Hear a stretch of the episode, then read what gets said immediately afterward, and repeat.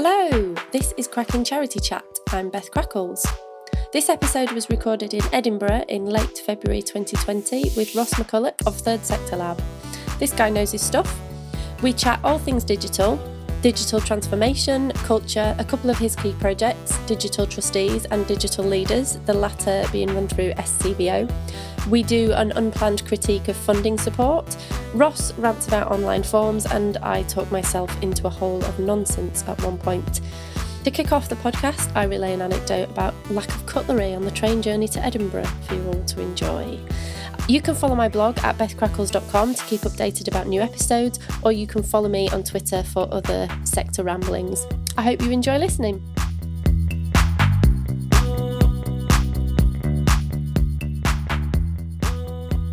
So I bought my pasta salad from Marks Yep. and Spencer's, and um, because I eat at the time that children eat, I was like, oh, I need my lunch at like eleven o'clock.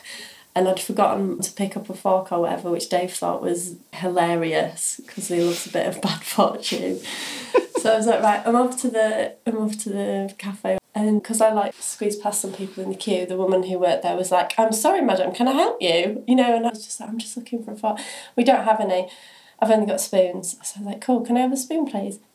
No, and I couldn't understand her properly. Um, she was like, "It's for the porridge." So I was like, "Okay, cool." So I went to the porridge, and then I was like looking for spoons by the porridge, and she was like, "Excuse me, madam, can I help you?" "Oh, I'm just looking for the spoons, and she said, "I said I've only got spoons for the porridge that I'm gonna sell," and I was like. It's 11 o'clock in the morning. How are you going to sell like 10 pots of porridge? But I didn't ask her. So I went back and I was like, let me have because she's going to sell all this porridge apparently. Again, he felt this was like hysterical. So yeah, I had to use the top of my keep cup to like Oh, that's grim. That's quite grim existence. What is wrong with people? Are you allowed to swear in your podcast? Yeah, I mean, I try not to just because I know my dad will listen. Oh, I don't really care Um, about your dad so much. Yeah, I don't my dad won't. My, Mm. my dad won't care if you swear. I'm in Edinburgh chatting with Ross McCulloch from Third Sector Lab. Hello. Hello, I just took a drink of water just as you said that. It was really professional, wasn't it? How are you doing? Yeah, I'm good, thank you. I love being in Edinburgh, even if it is. Um, I mean, it's pretty grim out there. It's pretty miserable. Yeah. yeah. Scotland's not always like this. Is it not? It's I mean, not, I've been no, a no. few times. It's always been snowing Um, and everything blown away. Chris O'Sullivan, who I've not met but is somebody I've interacted with on Twitter, said today Edinburgh is like it's very cold and the sleet is something like tiny ice particles on exposed skin. Is that not just what snow is? Maybe. so um, yeah, welcome to Edinburgh. How are you? I'm okay. Yeah, I've got a bit of a sore throat. So I've got like a very flamboyant scarf. It's Not a flamboyant scarf at all. It's grey, but it's flamboyant I'm wearing a scarf indoors. Yeah. But yeah. Yeah. Yeah. So I've got Yeah. a sore throat. Okay, well hopefully we'll we'll get through it. Hmm. Yeah. Cool. So we're going to talk about all things digital. We're going to cover the basics, whatever they are. I think I was referring to some practical tips when I put that. Online comms and fundraising and digital transformation. So let's start off at the very beginning because Okay. it's a very good place to start with a bit about your background, what you've been doing and what you are doing. Yeah. So weirdly, are we able to like talk in a podcast about where we're sitting, even though nobody else? Yeah, I'm going to do that anyway. Yeah, really set the what the rules of scene. podcast Set the scene. So we're in Nathan's office in HIV Scotland, who you're going to chat to later on. Yeah. Who I've not met and I'm He'll be far more exciting than me, so I'll be quite boring compared to him. But that's that's okay. So yeah, so my previous job was head of comms with Relationship Scotland, who run the building which HIV uh, Scotland's in. But I've been doing freelance work since 2010 ish. Um, and yeah, so I help charities get to grips with digital in lots of ways, shapes and forms. That's pretty much what I do.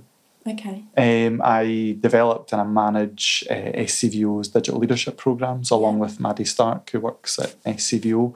So we've been running that since 2016. So we've got three cohorts of charity leaders coming on it this year. So we started uh, back in January. The first cohorts came through that. And the idea behind it's fairly simple. So it's a six month long program where we focus on specific areas of digital change. I'll talk a wee bit about those in a wee second. Um, and it's actually, although it's six months, it's a really short intervention. So it's around about six days worth of time, so it's not a huge amount of time. Um, and for each of the sessions, we get an expert to come in and talk about a specific topic. And then we've got an action learning set approach. So in each cohort, there's around kind of six to 10 charity leaders, and they can be chief execs or head of fundraising or head of finance. And they're often coming along with really specific issues, which might be around um, how users transact online or how they understand their users or how they're using data for decision making. How do you approach service delivery from a from a digital perspective or with with digital in mind? Yeah, so when, when we first service delivery was how we kind of categorised one of the first topics that we'd look at. And then we changed it to look specifically at service design. So rather than, because the danger is it's like, you know, I deliver a service in X way, and then what I'm going to do is I'm going to stick a digital thing on top of it now. Rather than thinking, well, how are people living their lives? What do they actually need? And how are we going to respond to that?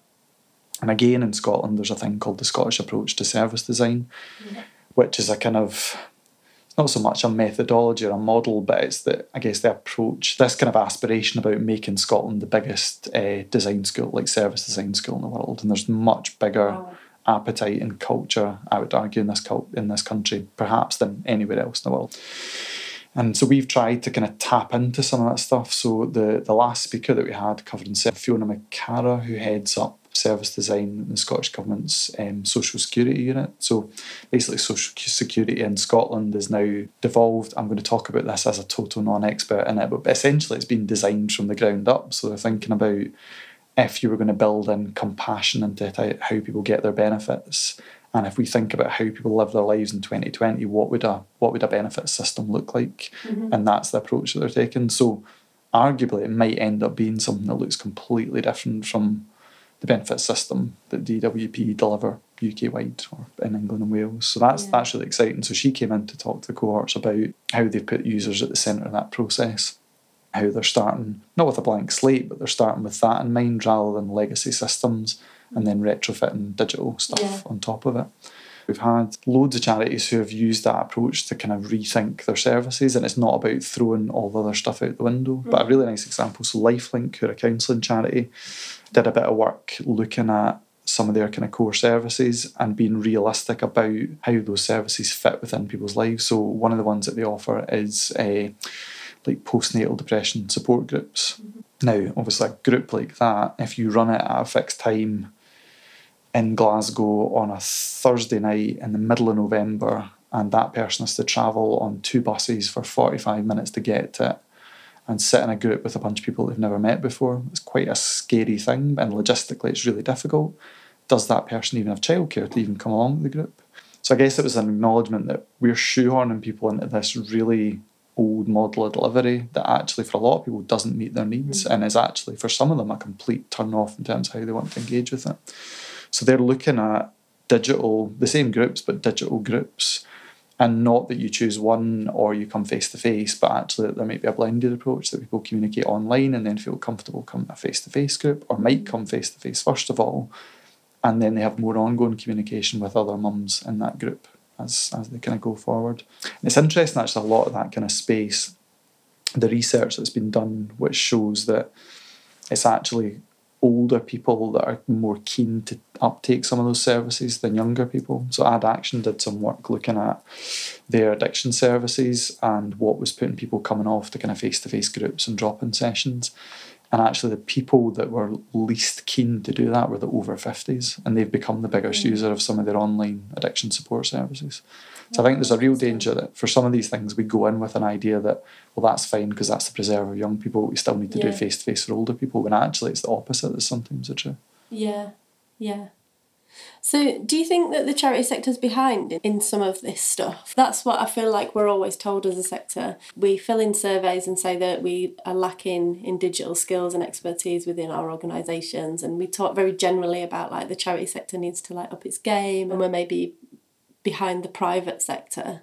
But do you think that's true? Or do you think that was true and it's changing? Because that's a great example of reframing how you think about service delivery as a whole and building mm. it from the ground up, if you like, as opposed yeah. to being like, we deliver this thing, we need to deliver it digitally instead. Yeah, so I think, I mean, that's probably the biggest advantage that most charities have got, even if you don't class yourself as a traditional service delivery agency, you've got, um, they tend to have a much closer connection with the people that they're supporting and a much more trusted relationship than a business is ever going to mm. have. And I think that's a really big asset for charities. Where I think things have been difficult is that ability to scale things really quickly.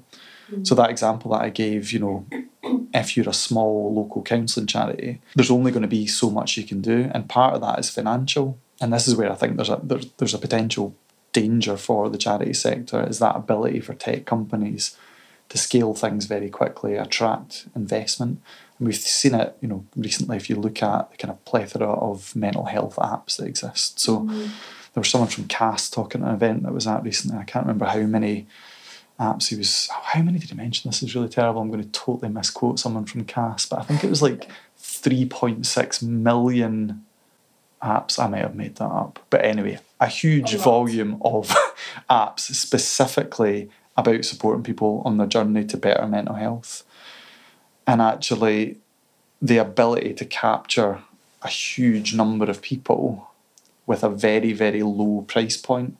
Whereas if you're delivering a counselling session to someone, it's very intensive and it's very, very expensive. And I think this is maybe a scenario where there's there's often a kind of preciousness within the charity sector, and sometimes rightly so, where people need good, high quality support. Mm-hmm. But actually, there's also another bunch of people where self support is maybe the start of that journey.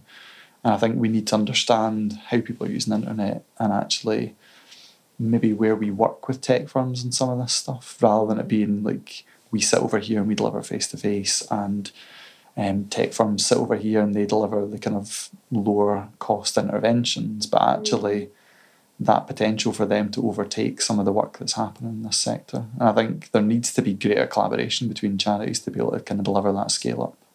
And potentially using, if you're a bigger charity and you've got the reserves, do you need to invest some of your reserves into some of this stuff? Mm. So, Does that sort of purely digital stuff that perhaps some of the private sector are doing undermine some of the skills and face to face stuff that charities doing as well, though?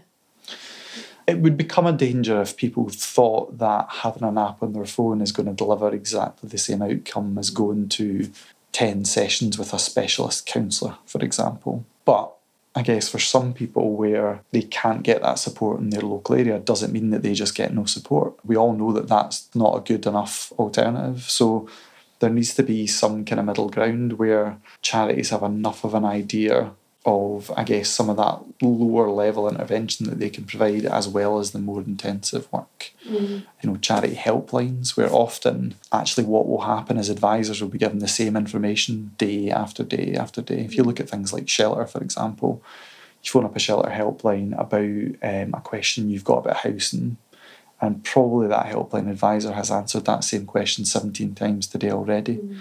And actually, shelter has looked at ways that they can free up some of that time, and that's not about you know people losing their jobs to artificial intelligence or better online tools, but it's actually about thinking we want to free up advisors to spend an hour and a half on a really complicated call with someone, and who will then go and phone a housing advisor at South Lanarkshire Council on their behalf and really manage that relationship rather than it's just it becomes a robotic experience where helpline advisor is just repeating the same thing over and over. And Shelter have done that really, really well. So two things that they've done which are really cool. They've got a um, a really simple AI bot which they set up in Scotland to answer repeat questions about the changes to the private tenancy rules. So basically, their helpline got swamped with uh, with calls around that. So Ailsa is a chatbot that sits on our site, and you can ask her any question you want. Elsa. And it, ask Ailsa, it's called. As yeah, as in uh, Ailsa rather than Elsa. That's my accent. it's making it sound Elsa. no, it's not a frozen tie-in.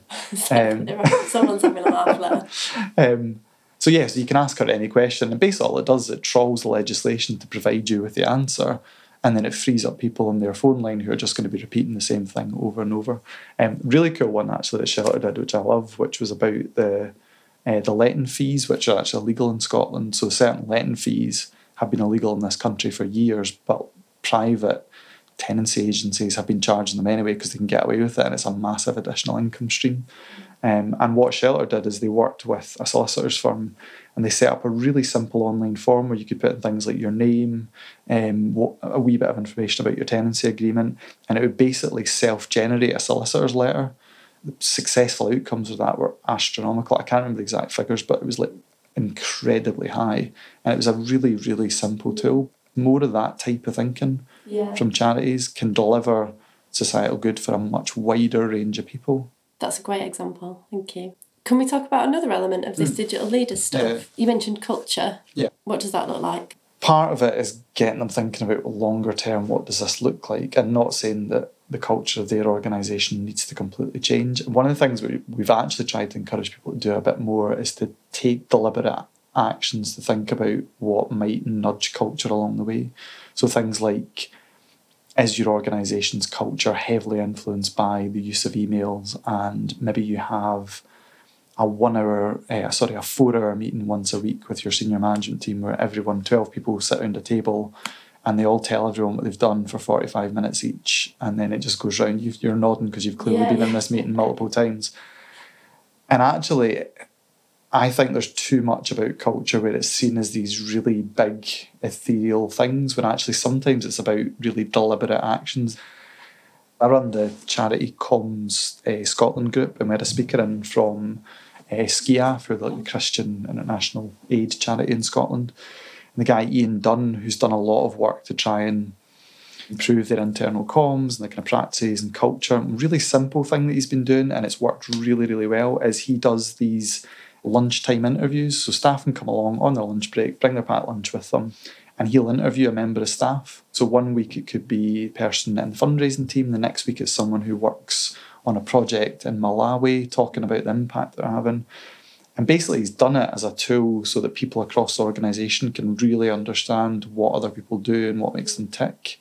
And it's been a really, really nice, simple way of just nudging the culture in that organisation mm-hmm. along, rather than it feeling as if, you know, you get an update from the fundraising team and it comes out once a month in an email. It's actually building that kind of human connection internally. It's, the world's a different place. When I spoke with Kat Holloway at Friends of the Earth, she was talking about how they use Slack, the internal comms mm-hmm. channel, Yeah. for such a lot of stuff. But they have like I think they call it like a stand up or something. So mm-hmm. every every day in the office they just like stand up for five or ten minutes and be like, these are the key things going on today, this is what's been in the press. And yeah, when you said I'm nodding at that, where everybody goes round, it reminds me of um, when a friend told me an anecdote of one of those meetings basically. And when people just talk nonsense as well. So it got round, so it was on like a big capital appeal or something. And the trust person was like, So yeah, we've been uh, progressing things and moving things forward. And um, be able to report back on things maybe next month. And he was like, You've actually said nothing. Yeah, Like that kind of- But it was more elaborate than that, but it was just like total bullshit bingo. totally. And they were like, Okay, let's move on. Like, what? Yeah. Putting a framework around how you're how you're communicating and collaborating, I think, can be really important as well. So that you're not ending up, you know, so you mentioned Slack and loads of organisations put it in place. And actually all that ends up happening is forty percent of people are communicating on email and then everyone else is communicating on Slack and you end up with this really fractured workplace. Um, or nonsense takes over. or nonsense takes over, yeah. like, get your lunch out of the fridge. It's Yeah, starting to smell yeah, stuff yeah, like that. Yeah, yeah, totally. Yeah. So a really nice one actually I heard recently, which was Young Scot, who do so they're kind of youth work charity up in Scotland. Um, and at their staff meetings that they have, people always bring along. So it's usually I think this is the one maybe at the end of the week that they bring along. And they talk about like a piece of research or a development that they've seen this week that's influenced their work or might be useful to others.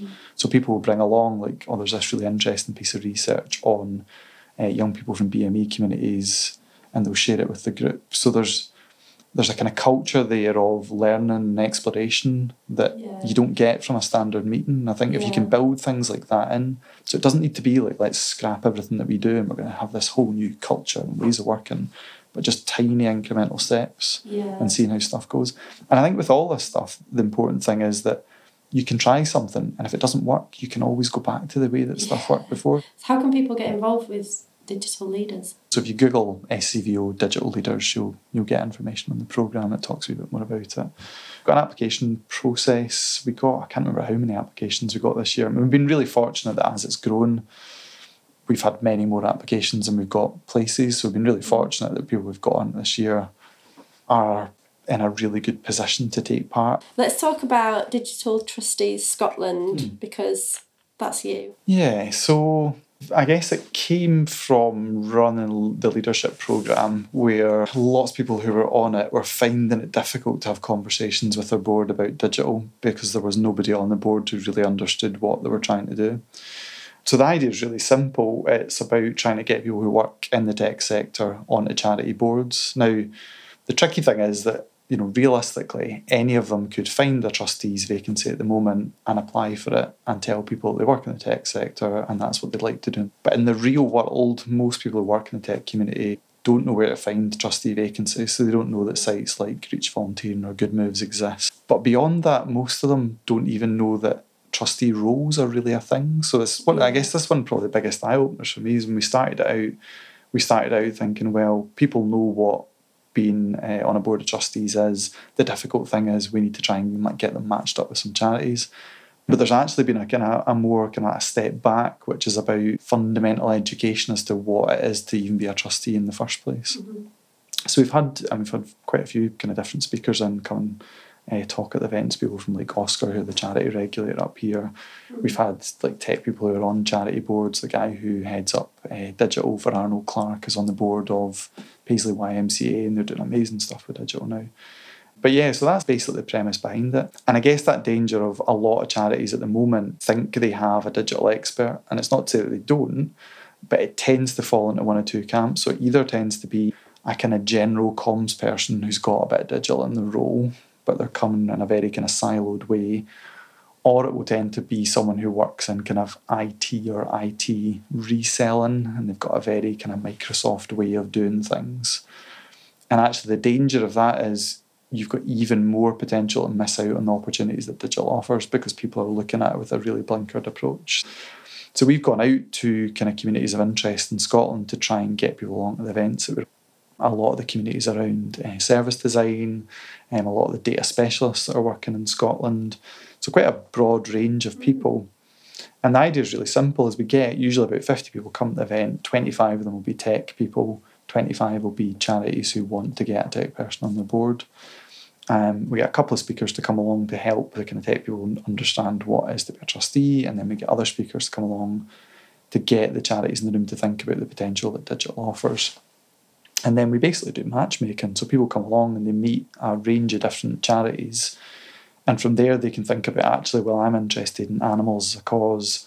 This charity is based in Edinburgh and that's where I live. That'd be a really good fit. I'm going to have a coffee with this person. Or they might go down a more kind of formal trustee um, recruitment process with that person. But just that simple act of getting those people in a room and getting them to understand what each other can offer has been really good. And I think the other thing, one of the big things that we've kind of learned is more and more people from the tech sector are less thinking about right. I'm going to work with a eh, a, a, a charity, so therefore I just need to give up loads of my time for free, and I'm going to build them an app, or I'm going to build them a website, or I'm going to come and put a new CRM system in, and more thinking about well, I've got something to offer that's more strategic and is more thinking about how does this charity benefit its users and actually, it might be far less onerous. So it might just be that I come along to um, a, a, trustees meeting once a quarter and there's some prep work that goes on behind the scenes, or maybe I sit on one of the committees. Actually, it's far less onerous than people think. Mm. So, so yeah, so it's been really beneficial. I mean, we've not we've not done anything kind of official to kind of look at. Mm. So yeah, so it's been really beneficial. I mean, we've not we've not done anything kind of official to kind of look at how many people have we placed, but literally like meeting people every single week who are like, oh yeah, I came along to one of your events and now I'm sitting on this charity board, or I met someone at your event and now they're on a board. It's been really good, and now we're trying out these new things, and so it's been it's been amazing. And I get like literally like Twitter DMs pretty much every day from someone going, I heard from a friend that you can help me get on a board. Who should I be speaking to? Yeah. Um, so we will have another event coming up soon. We've set up a Slack channel to kind of keep things going. So Digital Trustees Scotland. But I guess it's it's been building on work that's been going on for a while now. So like a lot of the stuff like people like Zoe Amar have done and Janet Thorne at Reach Volunteering, and uh, Sally Dyson, the SCVO. So Sally's been involved in Digital Trustees Scotland as well and kind of helping getting it off the ground and keeping it running. But just a general sense that we need to do more work in this space to get people on charity boards. The thing for me as well is not that now we have them on the board, that's one expert and they're the person that's responsible for all the digital stuff, but actually their role in helping the other trustees in the board understand what digital is and the potential of it. So they've almost got a kind of educational role for the other trustees that are sitting on the board too. Mm. So this is possibly a huge assumption on my part, but is part of the challenge before you even get to talking about digital is it about explaining the role of trustees because I think from my experience with working with boards, particularly with smaller charities, they they're usually dysfunctional anyway. so are you really fortunate, or do you really vet charities well so that they're in a place to be like we're pretty normal and well balanced boards anyway, and we're lacking this expertise, or do you find that you get do you get there's, a load of basket a, cases? To be honest, there's a total mix. To be honest, so yeah, I don't I don't know if anyone in the world has a good vetting process for dysfunctional boards because there's definitely lots of them out there. Mm. So I guess it's more about we give the people who would become a potential trustee enough confidence to think through the questions that they should be asking. This is this is something I think Sally's been particularly good at. We've had people like Julie Hutchinson come along as well, um, who runs a thing called Trustee Hour, which is a kind of online conversation mm. around trustees, um, which has been really interesting. But giving them the tools to think through what should they be asking. So not just oh, there's a charity that needs someone, I'll just join that board. Yeah, but doing vigilant. some due diligence, dil- diligence. You know, simple things like you can come along and you can be an observant at a charity board. You don't actually need to be on the board, so you might come along for a board meeting and you might sit in on a board meeting, and then after that make a decision because actually you might not have been to any of the board meetings and then you go to your first one and you're like christ these people are not people i want to spend time with yeah. or actually um, i didn't look at the accounts and this charity is about to go under because there's been malpractice and now i'm on the board of this this mm. is not what i signed up for so we're given i guess giving people some of the skill set to do some of that due diligence stuff um, the charity regulator in Scotland's got like their website's really good and has some really good stuff around if you want to be sitting on the board of trustees, here's some of the questions you need to be asking, here's some of the things yeah. you need to think about. So we'd always kind of signpost people to the stuff that's out there. For me, the real thing is, you know, no matter what size of charity you've got, there's probably not going to be a single charity, apart from the dysfunctional ones. Most charity boards in Scotland will not not have someone who's some kind of finance expert. So every single one of them will have someone who's an accountant or has mm-hmm. some kind of equivalent area around finances, if we know how people live their lives in 2020 and your board doesn't have anyone who knows anything about digital, that should be on your risk register. Like that's a yeah. massive issue for you as an organisation. And I think that that's the space we need to be thinking at. It's not like we've got this kind of niche expert in and they're going to talk about digital. It's like yeah. if in 2020 none of your board knows anything about digital, that's terrifying. Yeah. How and having you, a website yeah, is not it. No, exactly. yeah. yeah. yeah. So how can people get involved with digital trustees? Yeah, so if you if you Google Digital Trustees Scotland, you'll find information and you'll get the link. Um, we've got a very clunky Mailchimp Holden page which you'll find where you can kind of sign up for the the events updates, and it's got a link to the Slack channel as well. If you check out my Twitter account, so at Third Sector Lab, this is just a shameless way for me to get followers just now. Yeah, you've got yep. a lot of followers yeah, I'm going to get more after this podcast. I've Thousands. decided it. Yeah, yeah, yeah. totally, loads. um, the last event we had was at Nesta's offices in Scotland at Edinburgh University. So we had about I think 60 people come along. So half of them were tech sector, half of them were charity sector. We had a, a speaker from someone who's on the charity board who's a tech expert, and we had someone from the charity regulator coming along as well.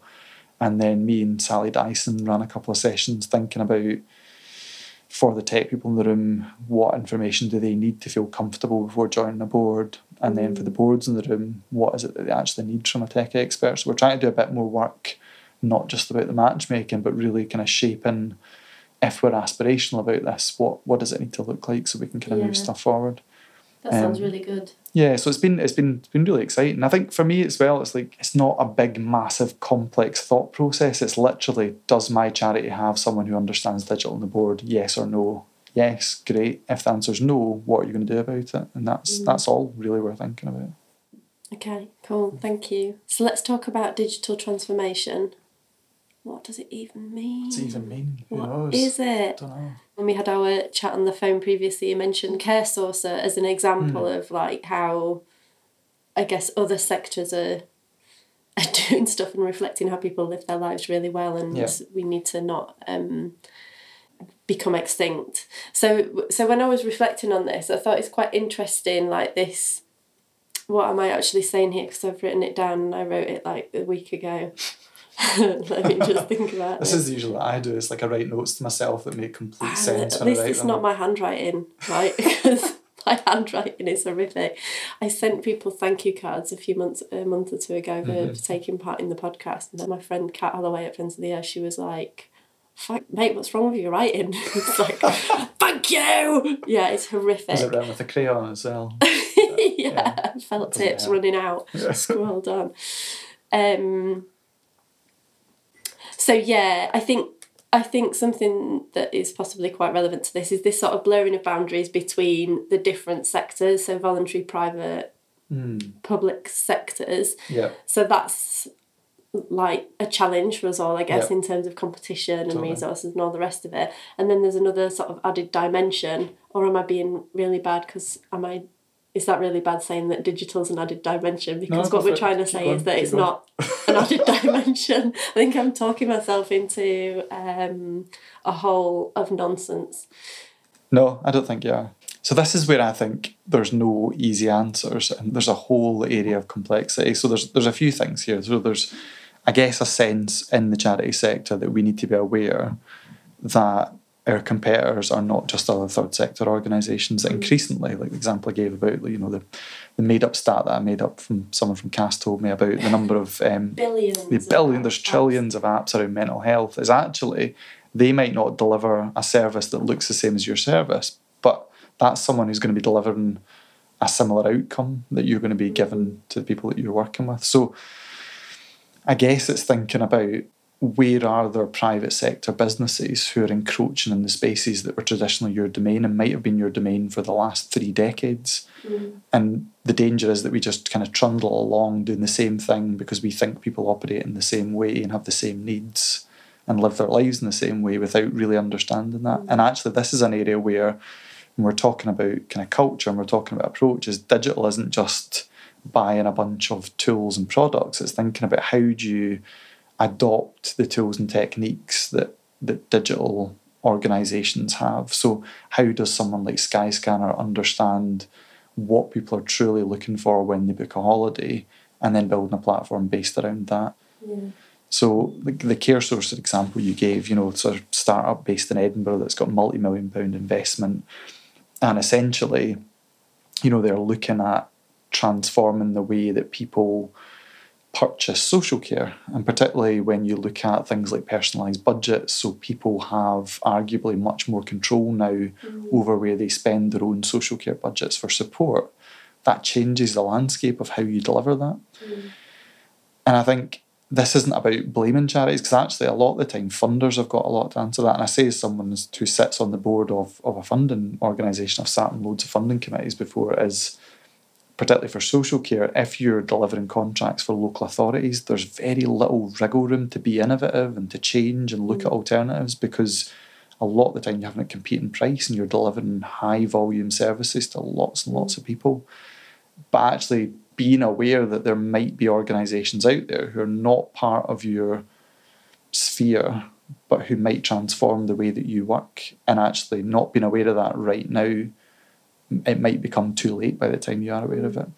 I guess the question beyond that is thinking about well, do you work with these organisations? Do you try and collaborate with other third sector organisations to deliver something similar? Um, and there's maybe something in there as well, I think, for the kind of bigger umbrella groups and membership bodies to try and wrestle with some of this stuff.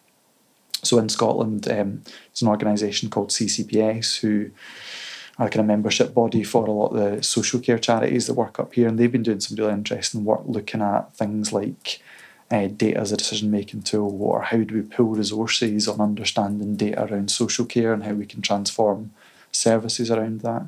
Um, and I'd like what I'd like to see is more membership and umbrella organisations taking on some of that responsibility. Because I think the danger is if you're a really small charity, the idea of you competing with a startup that's just been given four million pounds of investment is terrifying. And actually, it's probably unrealistic. Yeah. Is you need to pool resources with other organisations to really think what is this going to look like? So have you got examples of that happening? The charity sector's done this stuff really well in different ways in the past. If you look at things like you know legislative change and campaigning, Mm. that that's not often come through one charity being a sole voice Yeah. in a space. And I think if we can take that same logic and apply it to digital, then I think there could be huge change that comes as a result of that.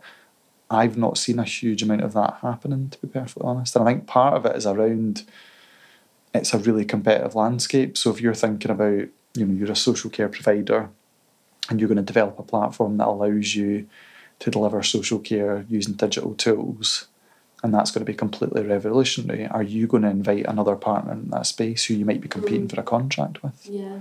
So it's really difficult. I don't I don't think there's an easy answer, but what, I guess what I'm saying is it needs to be part of a much broader conversation. And infrastructure organisations you feel have a role in that. I think so, yeah. And I think What could that look like? I think, I mean, infrastructure organisations could work with some of the bigger funders, whether it's government or National Lottery Community Fund, to think about, well, if we're going to do this, can we? So if you look at actually some of the some of the funds at the moment where they're asking if you're going to apply to this fund, it has to be a partnership approach. So you have to be mm-hmm. coming in with another lottery, yeah. charity. So the yeah, so National Lottery have been really good at doing this.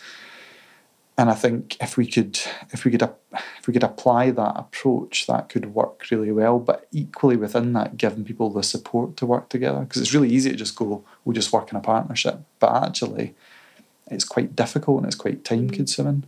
And I think there's almost a stage before where we need to support people to work in partnerships, and we need to think about what are the what do the legal mechanisms and frameworks look like around that. So if you're deve- developing a digital platform, who owns the IP around that? If you've got four charities that come in and build something together, it's almost like at this phase, it's like we need to work rapidly to think like what could this look like and be really aspirational about it. Sounds like um, what you just described could be a good job for you. Thanks, yeah, that'd be good. Yeah. Yeah, yeah, I'd like to. um, but I think, I mean, I think, I think the National Lottery are doing. There's quite a lot of good stuff in this space, and I think it ti- it ties in with another thing. There's a danger that people see digital as still being quite niche, and therefore, when they apply for funding, they apply to digital specific programs, which are few and far between. They're often quite specific, Yeah. or they're for tiny amounts of money. And actually, funders need to be thinking about how do we get digital into mainstream grants programs. So that if I, you know, if it's a support and children and families fund, and it's a big major fund in Scotland, how do we push people who are going to apply to that to think about digital interventions as well as face to face? How do we support grants officers who are going to assess those applications to know is this value for money? Is this a sensible approach that this mm. organisation's taken? Mm. So it's kind of it's on both sides. I think a lot of funders aren't comfortable about that, not because they don't want to fund, but actually do they have the skill set in house to make the right decisions? And some of them will, and some of them won't, or it might be quite kind of patchy. and Um, for that to be quite relationship based, that oh, I feel like I'm going bullshit bingo, but for the service development to be kind of quite iterative Yeah. between the grant giver and the grantee as well. Yeah, every funder that I ever speak to, none of them ever say, right, you've been given three years of funding. The way that you deliver that can never change over the three years, and if it does, we'll take all your money from you. Like, none of them want to do that. None of them talk about that. The problem is there's still a significant chunk enough of charities out there who think that's what's going to happen. And even when they know things aren't going the way they should and they have an inclination as to the change that needs to be made, they're too fearful of going back to funders to talk to them about that process. Mm. And actually, most funders want you to come to talk to them about that. So I think Yeah. it just even even the language and how we communicate around that is building in that iterative change that you've spoken about. That that should just actually be a given, not just come to us when something goes wrong, mm. but actually the idea that you apply for funding and you try something for six months and it's just going to look the same for the next two and a half years beyond that is kind of ridiculous. Mm. So I think we need to, we need to build in more support about getting charities comfortable with service design approaches, understand their users, learning from change as they go. without the need for big high cost intervention. So I think there's more about getting people who work in funding bodies comfortable with supporting people through that type of change. Mm. Cool. Okay, that sounds really interesting. We've just like critiqued the entire funding world, haven't we? But I don't we went Yeah. down the wrong road. I was going to have a rant a little bit about a really cool charity. I won't go into it, but basically they they got through to the final few for some multi-year funding. Really good conversations with them and feedback from them, and then they didn't get the funding, which I totally understand that they can't give funding to everybody, right? But their feedback was like, well, you know, if you cut this bit out, then it'd be lower cost, and if you did this and that, have you thought about changing the model a little bit? And maybe I'm a little defensive because I love this organisation, right? But I'm like, you're just telling us to dilute the model, to dilute the impact, to fit a box for you so that it's a lower cost per person. And it's cheap. Two funders who I've spoken to recently have been like, do you really need to include um, your core costs in there? I'm like, yep. Yeah, that'll be going in there. Yeah.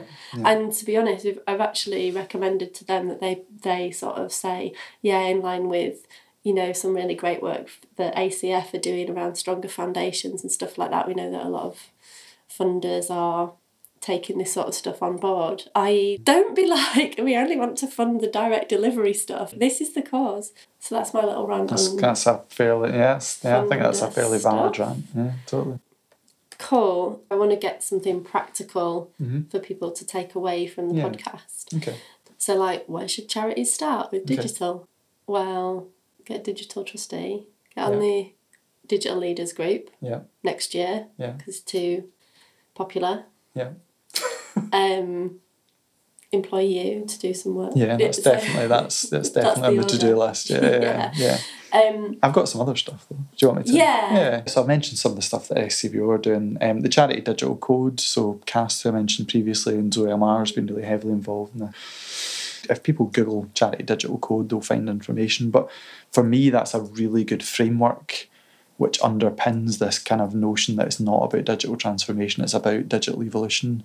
And it gives people some of the kind of key areas that they should be thinking about about leadership and culture, about using data as a decision making tool, about thinking about low cost, off the shelf technology that's flexible rather than one big, giant, expensive system. Senior leaders and your staff and your board can look at the charity digital code and think it, you know, I think there's seven key principles in the code and look at these seven key principles and think, where are we on that journey? Um, there's a digital health check toolkit that SCVO have got. It takes you through some of the kind of key areas you might want to think about. So, you know, how cyber secure is your organisation? How much is data being used as a decision making tool? Do your leaders understand anything about digital? And it's almost like a self assessment. And then at the end of it, it'll spit out some recommendations. So that's a really good starting point. We kind of spoken about it a lot, but I think that fundamental thing of un- really understanding your users and what they want and that can be a mix of things. So it could be a mix of using some of the research that's out there already. So if you work with older people in a certain community and someone's already done really ro- robust research in that area, how you might use that as well as some of the work of speaking to your users. Thinking about what support for service design is available in the areas that you work in. If you're in Scotland, there's some good stuff in other parts of the UK. And it'd be interesting to kind of explore what, what that looks like. Um, there's a couple of good books there's one called This is Service Design Doing, which has got some really practical stuff. You know, people do entire degrees in service design, but actually, if you're a small charity and you want to implement some really simple interventions to work with your users, there's some really good practical stuff in that book which shows you some of the simple workshops that you can run with people. There's another one uh, by Louise Downe which came out a couple of weeks ago. I think it's called Designing Good Services. Some really simple stuff that I think people should start with. So, right, this is one that's like a total bugbear of mine is online forms, right? So, online forms are not like high level digital transformation, but for a lot of people, that is where they'll transact with your organisation. So, classic ones like, um, I want to take part in your fundraising event, and you've told me that I'm going to abseil off a fucking bridge somewhere, and I'm like, yes, I want to abseil off a bridge. I've googled abseiling off bridges for charities, and I've found you as yeah. I've, I've, so I've landed on your page, and you're the top result for abseiling off bridges. I get on your page, and then there's loads of information. There's videos, and I'm really excited. But actually, the ability for me to sign up for it isn't there. And then at the bottom, there's a little inquiries email address, and I click on it, and then it opens up a thing in Outlook. I have no idea what I have to ask you or where this is going to go. any of the other information I need, and actually a simple online form there that might be a callback form because I don't want to make that decision straight away.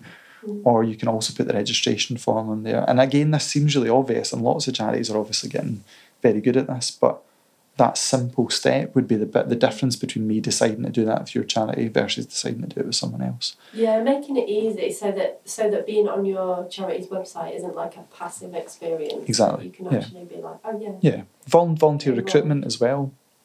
So like literally like eight out of ten charity websites I go on. Volunteer recruitment usually involves going through about four pages. I eventually get to a page where I can actually apply for a volunteering opportunity. And either it's again a vague email address or I have to download a Word document. Now imagine I don't have Post it with a check. yeah. so I don't have uh, a laptop with Word on it, and I'm I'm on a mobile device, and I've just left school, and I want to do volunteering for the first time. And now what I have in front of me is a really badly formatted Word document that I have to fill out on my mobile phone, and then I have to email it off to a member of staff, and I don't know when they're going to reply or what they're going to do with my information. I guess data, like data in organisations, unless you are a charity who's got the resources to really get to grips with that. You know, it tends to be, you know, there's a fundraising database, there's a volunteering database, there's a kind of weird thing over there that's kind of a database, but it's actually an Excel spreadsheet. And there's these silos of information, none of which speak to each other. And most people don't know that half of them even exist in their mm-hmm. organisation.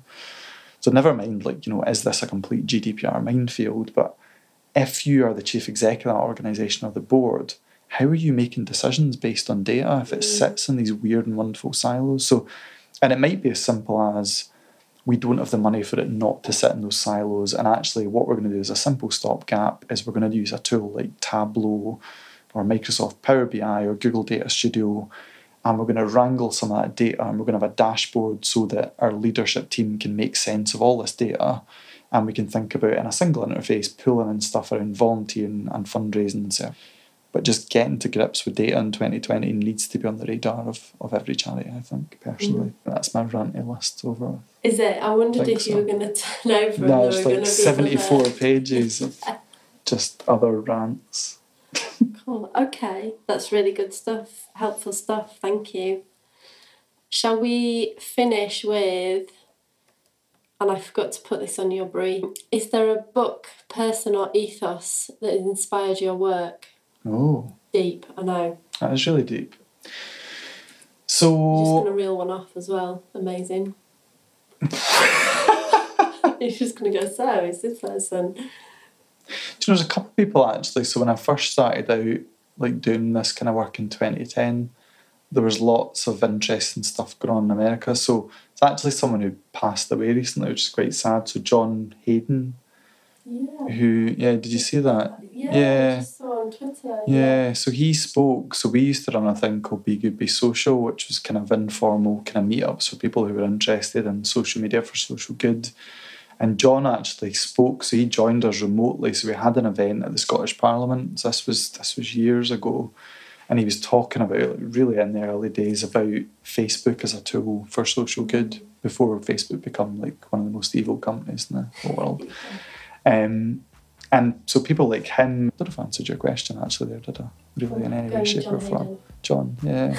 um, yeah, and there's just there's just loads of people I think in this sector doing interesting stuff and sharing it for free. It's not like you have to get in some giant agency for a big long term piece of work because a lot of this learning is out there. It's just about joining up the dots and thinking how you're going to Yeah. use it. Yeah, that's really good. Thank you. So thanks for having me.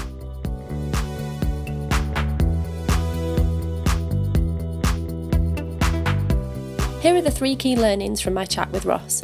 Firstly, get some digital expertise on your board. If you don't have it, it should be on your risk register. Secondly, data. Even if it's in different places across your organisation, Ross mentioned a couple of tools that you can use to create a dashboard to inform decision making, so no excuses. Thirdly, there is a lot of free information and free tools that you can use. For example, the digital code and the digital health check from SCVO, so you can start your digital journey right now. Thanks for listening. Hope to catch you next time.